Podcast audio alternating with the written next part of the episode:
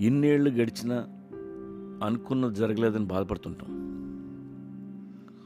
Don't give up be strong నా friend చెప్తాడు. తండ్రి చనిపోయాడని నడుస్తుంటాం స్ట్రాంగ్గా ఉండు బాధపడుకొని చెప్తారు. ఇలా జీవితంలో ఏ కష్టం వచ్చినా అందరూ మనకు చెప్పేది బీ స్ట్రాంగ్ అని. వాళ్ళు చెప్పింది నిజం. లైఫ్లో ఏం జరిగినా being strong is the only option అయినప్పుడు మనం స్ట్రాంగ్ అయిపోవడమే తప్పదు. స్ట్రాంగ్ అవ్వకపోతే బతకలేం. స్ట్రాంగ్గా ఉండాలంటే రెండు ఉంటాయి. Mental strength physical strength strong పీపుల్కి కొన్ని క్వాలిటీస్ ఉంటాయి. గ్రాటిట్యూడ్ చేసిన సహాయం మర్చిపోరు. గుర్తుపెట్టుకుంటారు. ఛాలెంజెస్ని యాక్సెప్ట్ చేస్తారు. దానికోసం వర్క్ చేస్తారు. హెల్దీ బౌండరీస్లో ఉంటారు. హెల్దీ ఫ్రెండ్స్తో గడుపుతారు. ఏం పని చేసినా రిస్క్ని క్యాలిక్యులేట్ చేస్తారు. పాస్ట్ నుండి నేర్చుకుంటారు. ఫెయిల్యూర్ వస్తే దాన్ని ఆపర్చునిటీలా ఫీల్ అవుతారు. ఒంటరిగా గడిపే టైం కేటాయించుకుంటారు. వాళ్ళకున్న ఓల్డ్ బిలీఫ్స్ని మాడిఫై చేసుకుంటూ పోతారు.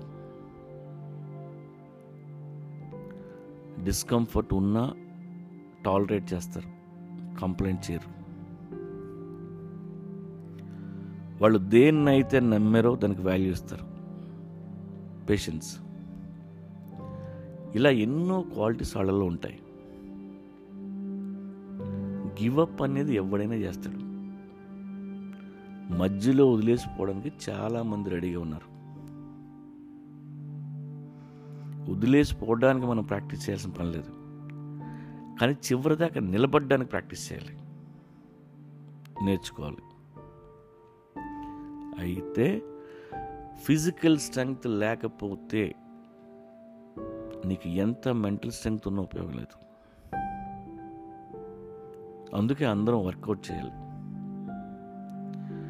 మీరు ఎక్సర్సైజ్ చేస్తున్నారో లేదో నాకు తెలీదు. చేసినా చేయకపోయినా ఈ మూడు ఒకసారి చెక్ చేసుకోండి.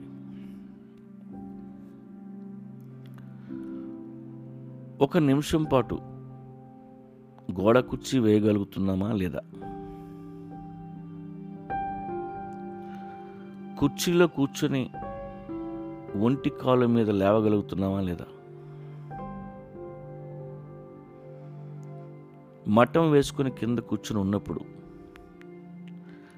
రెండు చేతులు కింద పెట్టకుండా లేవగలుగుతున్నామా లేదా?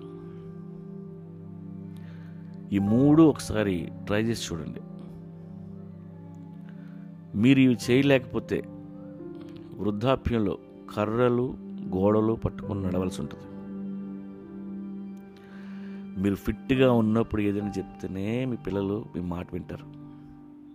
మీ నాలెడ్జ్ని వాళ్ళు అర్థం చేసుకుంటారు.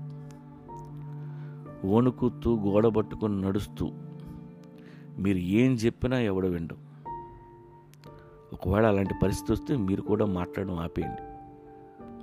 ఉపయోగం లేదు.